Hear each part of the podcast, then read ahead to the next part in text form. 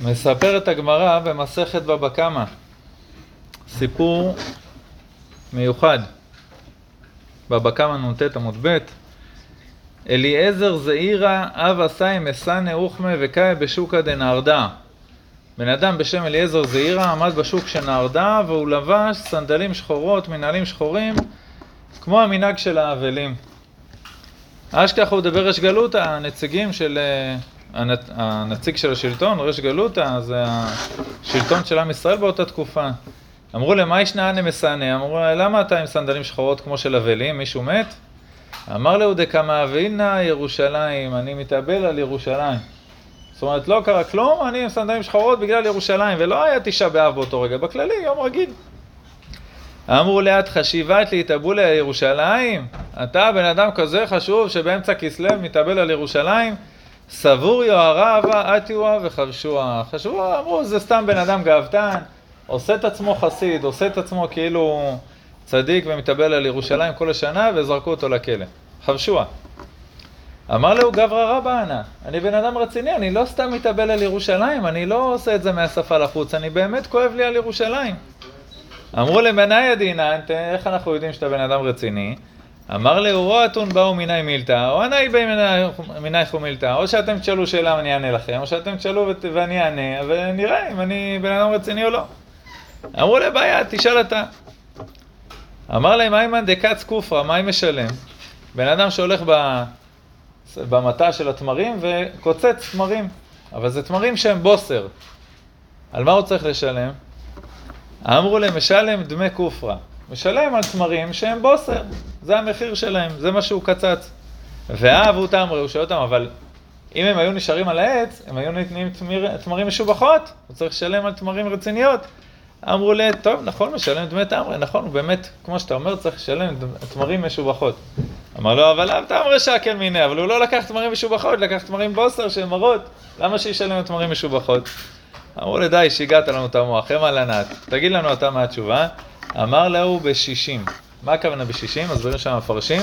צריך להעריך את הקרקע כולה כמה היא שווה עם תמרים של בוסר.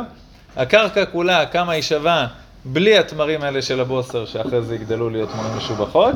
ההבדל בקרקע בין אם תמרי בוסר לבין בלי התמרי בוסר, זה, ה, אה, זה המחיר שצריך להעריך ולשלם. אמרו לו, מי אמר שזה נכון? אמר להם, השמואל חי ובית קיים, לכו תשאלו את שמואל ובית דינו. שדרו קמא דשמואל, אמר לו שפיר כאמר לכו בשישים ושבקו. אומרת הגמרא, באמת שמואל אישר את הפסק ועזבו אותו, שחררו אותו. הגמרא היא לא אה, סיפורי מעשיות, היא לא באה לספר לנו זה, ואם אתה רוצה ללמוד אותנו הלכה, תספר לנו את ההלכה. במיוחד שיש פה עניין של אבלות על ירושלים, במיוחד שהאליעזר זעירא הזה היה בן אדם מיוחד, אז הוא לא סתם בחר שאלה כזאת. מה מסתתר מאחורי הסיפור הזה? אז צריך להבין מי ראוי להתאבל על ירושלים. אני לומד מתוך מאמר של הרב ראובן ששון. מי ראוי להתאבל על ירושלים, ואז נבין טיפה את הסיפור של הגמרא. שואל הזוהר הקדוש, הזוהר הקדוש במדרש נעלם, עליך, שלחו לו בני בבל לבני הר הקדישא. הבבלים שולחים לארץ ישראל, לן יאות למבכה, אנחנו צריכים לבכות, לן יאות למבד אספדה על חורבן בית אלענה, אנחנו אלה שצריכים לבכות על חורבן בית המקדש. אל תתבדרנה בני הממיה שנזרקנו לגלות, ואיתלן למפתח אספדה ולפרשה אלפבתה, דשלח מראה על מלא אספדה לחורבן בית... אנחנו אלו שצריכים לכונן את מגילת איכה, כן, אה, לפרשה אלפבתה זה א' ב' של מגילת איכה, שהיא כתובה על פי הסדר של א' ב', יש שם חמישה פרקים. וא', ב' וד' הם באמת על סדר א', ב', ג' הוא גם על סדר א', ב', אבל שלוש, שלוש. שלוש פסוקים א', שלוש ב', שלוש ג', שלוש ד', וה' בכלל לא על סדר א', ב'. אבל מגילת איכה, שהקדוש ברוך הוא הכתיב לירמיהו, שלחו את זה, הגמרא במועד קטן מספרת שהוא הביא את ה... הביאו את המגילה הזאת ליהויקים, למלך, והוא התעצבן, זרק אותה לאש, שרף אותה, והקדוש ברוך הוא הכתיב אותה לירמיהו שוב. אז הקדוש ברוך הוא הכתיב לירמיהו מגילה שהיא איכה על החורבן, וזה היה לפני החורבן, וזה כאילו כאב על מה שהולך לקרות לכל עם ישראל, וגם קצת פסוקים של נחמה, שהתאוששות, זה מה שאנחנו עושים בתשעה באב, לומדים את המגילה הזאת. אז בני בבל שהולכים לבני ארץ ישראל, וזה הזוהר הקדוש, זה גם, זה לא סתם סיפור, זה הכוונה מה המהות של האבל, מי אמור להתאבל, ועל מה מתאבלים בכלל. אנחנו אלו שצריכים להתאבל, אנחנו אלו שבגלות. אתם בכלל לא יצאתם מארץ ישראל, על מה אתם בוכים? עכשיו הישראלים לא פראיירים. שלחו לאו בני הרע קדישא, שולחים להם תשובה. יאות דעתון התברדון, התבדרתון בני הממיה, נכון, אתם, אתון לבר מערה קדישה, ויאות לכו למבכה עלי חובה לגרמיהו, באמת, איבקע עלייך הוא, באמת, אתם צריך לבכות עליכם, דנפקתון מנאורה לחושה, לחשוכה, יצאתם מהאור לחושך, מארץ ישראל לחוץ לארץ, עבדה דנפיק במראה כמו עבד שהאדון שלו בעט בו, אבל אנא ניתלן למבכה מעבד אספדה. באמת ההספד האמיתי, האבלות האמיתית, מי באמת אמור לבכות? זה אנחנו. ולן שדר קודשה בחוס ספרה דאספדה. מגילת איכה זה מיועדת לנו. דאנו בנאה דמטרוניתא. אנחנו הבנים של השכינה, אנחנו בארץ ישראל. ואנן מבני ביתה. אנחנו עדיין בתוך הבית של השכינה. וידעין יקרא דמראה עלמא. ואנחנו ראינו את כל מה שהיה פה, והיוקרה, והכבוד, וירושלים, וסוס כל תבל. היינו פה, ומכירים את הבית, ואנחנו בתוך הבית. ולן יאות למבכה לפרשיינו אלפביתין, אנחנו צריכים לבכות את מגילת איכה, למה? אנניאטמין בלא אבא ואימא. אנחנו בתוך הבית, אנחנו עדיין בבית, אנחנו מכירים את כל מה שהיה, אנחנו מכירים את אבא ואימא, אנחנו מכירים את הגדלות של מה שהיה פה בבית המקדש, אבל אנחנו בלי כל זה עכשיו. אנחנו באת באותו בית, אבל בלי אבא ואמא. באותו בית, בלי כל הכבוד והיקר. באותו בית, בלי כל האוכל והתבשילים. וה... אנחנו פה, ואנחנו מרגישים, דווקא בגלל שנשארנו פה, אנחנו מרגישים את ההבדלים בין מה שהיה למה שיהיה, למה שעכשיו. ומסתכלין עינין לכותלי ביתה דימנה ואחרי ולה אשכחנה לה. אנחנו פה על החורבות של הבית, ולא מוצאים את אמא. זה לא שאתה בחוץ ואתה אומר, טוב, אני אחזור לשם ויהיה בסדר, ויש לך בדמיון את מה שהיה. אנחנו פה, אתה עולה להר הבית. אתה רואה את המקום, שואלים ילכו אתה רואה אותם עם שמם הולכים וצוחקים בהר הבית עכשיו, מול העיניים. זה הבדל של שמיים וארץ בין להיות בחוץ לארץ ולזכור את בית המקדש ולהגיד, טוב, עכשיו אין לי בית המקדש. זה הבדל ענק. אתה רוצה באמת להרגיש חורבן? צריך להיות בהר הבית בתשעה באב.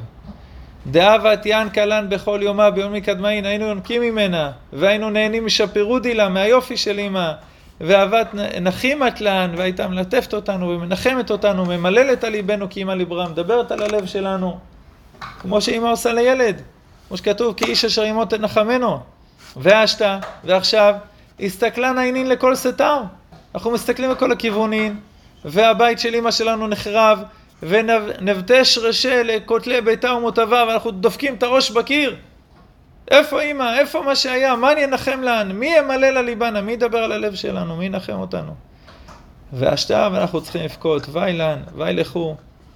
אבל אנחנו צריכים לבכה, אנחנו צריכים מספד, אנחנו צריכים לדבר במרירות, אנחנו צריכים להודיע לכל העולם מה שהיה פה ומה איבדנו.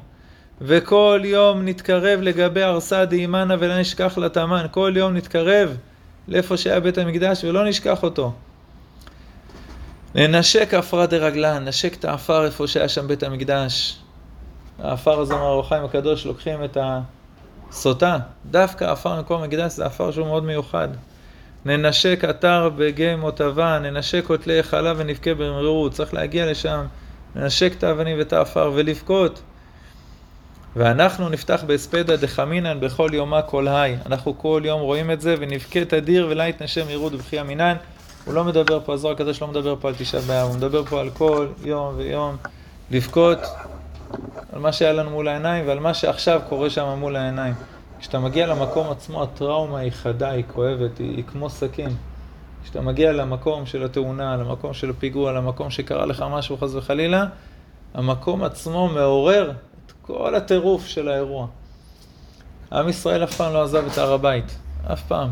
כל מתי שרק יכלו, היו עושים עניינים ותפילות בהר הבית, יש לזה עדויות היסטוריות. עד מתי שכבר לא היה מי שיעלה ויתפלל, ואז כשחזרו לא נתנו להם לעלות, אז אמרו איפה הכי קרוב? אז התפללו מהצד המזרחי, איפה שעכשיו יש שם בית קברות מוסלמי, מחוץ לחומה של הר הבית, ובכותל המערבי זה איפה שיכלו להגיע. והיום אני עומד על הגשר למעלה, אפשר לעלות, אפשר להתקרב יותר, אפשר להיכנס למקומות מותרים ללא שום חשש, אין שום דעה שאומרת שאסור לעבור במקומות איפה שהיינו. שום דעה כזאת. ואנשים בכותל למטה. למה? למה עצרת בכותל? למה אתה הולך לכותל? הלוואי שכל עם ישראל יגיע לכל בתשעה באב, זה מסירות נפש, אני מעריץ את כל מי שהגיע לשם והתפלל, אבל למה לא עוד קצת? למה לא עוד טיפה? יש את המשל הזה על הפיל, שהילד רואה את הפיל קשור ליתד בקרקס, יתד קטנה, 30 סנטימטר, הוא מעיף אותה בככה. והפיל קשור, לא יכול לזוז. הוא שואל את המאמן, למה? למה הוא לא בורח? רק כשהוא היה קטן, קשרו אותו ליתד הזאת. ניסה, ניסה, ניסה, ימים, שבועות, לא הצליח. מאז הוא לא מנסה עוד פעם. זה מה שנזכרתי. אנשים הגיעו אלפיים שנה, נעצרו בכותל כי לא אפשר להגיע להר הבית. עכשיו אתה יכול לעלות להר הבית, קשה, אתה עומד שעתיים בחום, בצום, לא פשוט, אבל אתה יכול. אל תהיה מקובע. עוד קצת, עוד קצת, תתפלל עוד יותר קרוב, יש לזה דברים מאוד מאוד גדולים. בכל אופן, כשאתה מגיע למקום עצמו ואתה רואה את הניגודיות בין מה שהיה לבין מה שעכשיו ומה שקורה שם עכשיו, אתה, אתה מתפוצץ. אז אומרים, אומר הזוהר הקדוש, בני ארץ ישראל צריכים לבכות. דבר שני שאומרים להם בני ארץ ישראל לבני חוץ לארץ, על מה אתם בוכים? על הצרות של הגלות. זה בכי פרטי. על מה אנחנו בוכים? על הצרות של השכינה. וזאת נקודה מאוד מאוד חשובה. כשאתה עסוק בתיקון השכינה, תעזוב את כל הצרות הפרטיות שלך. הצרות הפרטיות שלך ייפתרו ממילא ברגע שהברז הראשי ייפתח. אתה לא יכול לתקן את השקע הזה, ואת השקע הזה, ואת השקע הזה, ואת המקרר, והמזגן לא עובד, והחשמל, והמנורות והכל, כשהמפסק בלוח הראשי ירד למטה. שם הבעיה. וכשאדם מטפל בתיקון השכינה, כמו אנשי ארץ ישראל, שבונים על השכינה, לא על הצרות שלהם שהגויים מתעללים בהם, על השכינה, על הצרה, על כבוד השכינה שבעלה בעפרה, ואז בני חוץ לארץ אומרים לו, אה, מציקים לנו וזה, אומרים, זה כאב פרטי. לא זאת הבעיה. תגדילו את הראייה, את ההסתכלות הכללית, מוחין תגדלות, על מה באמת אתה צריך לבכות בתשעה באב. חכם ישועה בן שושן, אה, אח שלי יהודה סיפר לי, הוא היה בתיקון בקבר יהושע בן נון, ועשו תיקון מאוד מאוד רציני על השכינה. ומישהו באמצע התיקון אומר לו, הרב, תוסיף על זה וזה. יוסי בן יועזר, זרק לו איזה שם פרטי, והרב מסתכל עליו ככה, לא? לא שהוא אומר לו, לא, כן, זה, לא הבין בכלל מאיפה הוא הגיע. אתה לא מגיע לתחנת כוח הראשית של חברת חשמל ברידינג, דופק בדלת ואומר להם, אפשר להטעין את הפלאפון? לא. תגיד, אתם חברת חשמל או לא? חברת חשמל, אבל... נשמה, אתה תישרף, והמטען, והפלאפון, וכל מי שיהיה באזור, אם נקרב אותך ל- לרמת כוח שיש פה. כשאתה עסוק בתיקון השכינה, אתה לא מתפלל עכשיו כי המקרר מקולקל, זה לא העניין. וזה זוהר קדוש מאוד מאוד יסודי. להרים, להרים את המבט, הזוהר הקדוש אומר את זה גם על, על ראש השנה, על הב הב, שמתפלל על פרנסה, על עצמו, על הזה, הוא אומר, העיקר זה השכינה ומלכות הקדוש ברוך הוא בעולם. אומר הרב קוק, כנסת ישראל תכיל תזעק בחבליה, רזי תורה לחיצונים נמסרו, התורה נשרפת, גבילים נשרפים, אותיות פורחות, בני ציון היקרים אפר תחת פאר, וקמים נבוני לבב בחצות לילה וידיהם על חלציהם כיולדה. זו נקודה מעניינת שהצרות בארץ ישראל זה חבלי לידה. ועל צרת העולם, צרת ישראל, צרת השכינה, צרת התורה, הם בוכים ומבכים. זה צרות כלליות, זה הנקודה. אתה קם בחצות לילה, להתפעל, אתה מתפעל על השכינה, וזאת הנקודה שאתה צריך להתעסק בה. אז למה הוא אומר להם גברא רבא אנא? למה אדם גדול אני? כי מי שמתאבל באמת, זה בצר... למי אני קורא באמת אדם גדול? בן אדם שמתאבל על צרת הכלל. הוא יושב בארץ ישראל, והוא מתאבל על ירושלים, והוא בן אדם גדול, זה מה שמעניין אותו, ירושלים. חסר לו על מה להתפלל, חסר לו מה לתקן בחיים הפרטיים שלו, ולא מתאבל על ירושלים. זה הגדרה לאדם גדול. דיברנו על זה כמה פעמים, השונמית, בן אדם שמשתתף בצרות של כלל ישראל, מוחין דגדלות, מעניין אותו דווקא כל מה שקרה לעם ישראל. מעניין שקוראים לו זעירה. זעירה הכוונה עניו, בן אדם שהוא עניו באמת הוא משתתף בכללות של עם ישראל, הוא לא בונה בנה לעצמו ולצרות הפרטיות שלו, הוא אדם גדול, מעניין אותו הצרות הכלליות של כל עם ישראל. רק בסוגריים, כתוב שבן אדם שעושה מצווה כדי ליהנות ממנה, למשל לתת צדקה כדי שיתרפא בנו, זה מצווה גמורה, צדיק גמור, הכל בסדר. מצד שני כתוב שירושלים לא היו שמים בה פירות גינוסר, לא היה בירושלים פרדסים, פירות מדהימים. למה? שבן אדם לא יעלה לירושלים בשביל הפירות, שיעלה לירושלים ישמע. בסדר, אבל אמרנו מצווה, אני יכול ליהנות, לא בירושלים.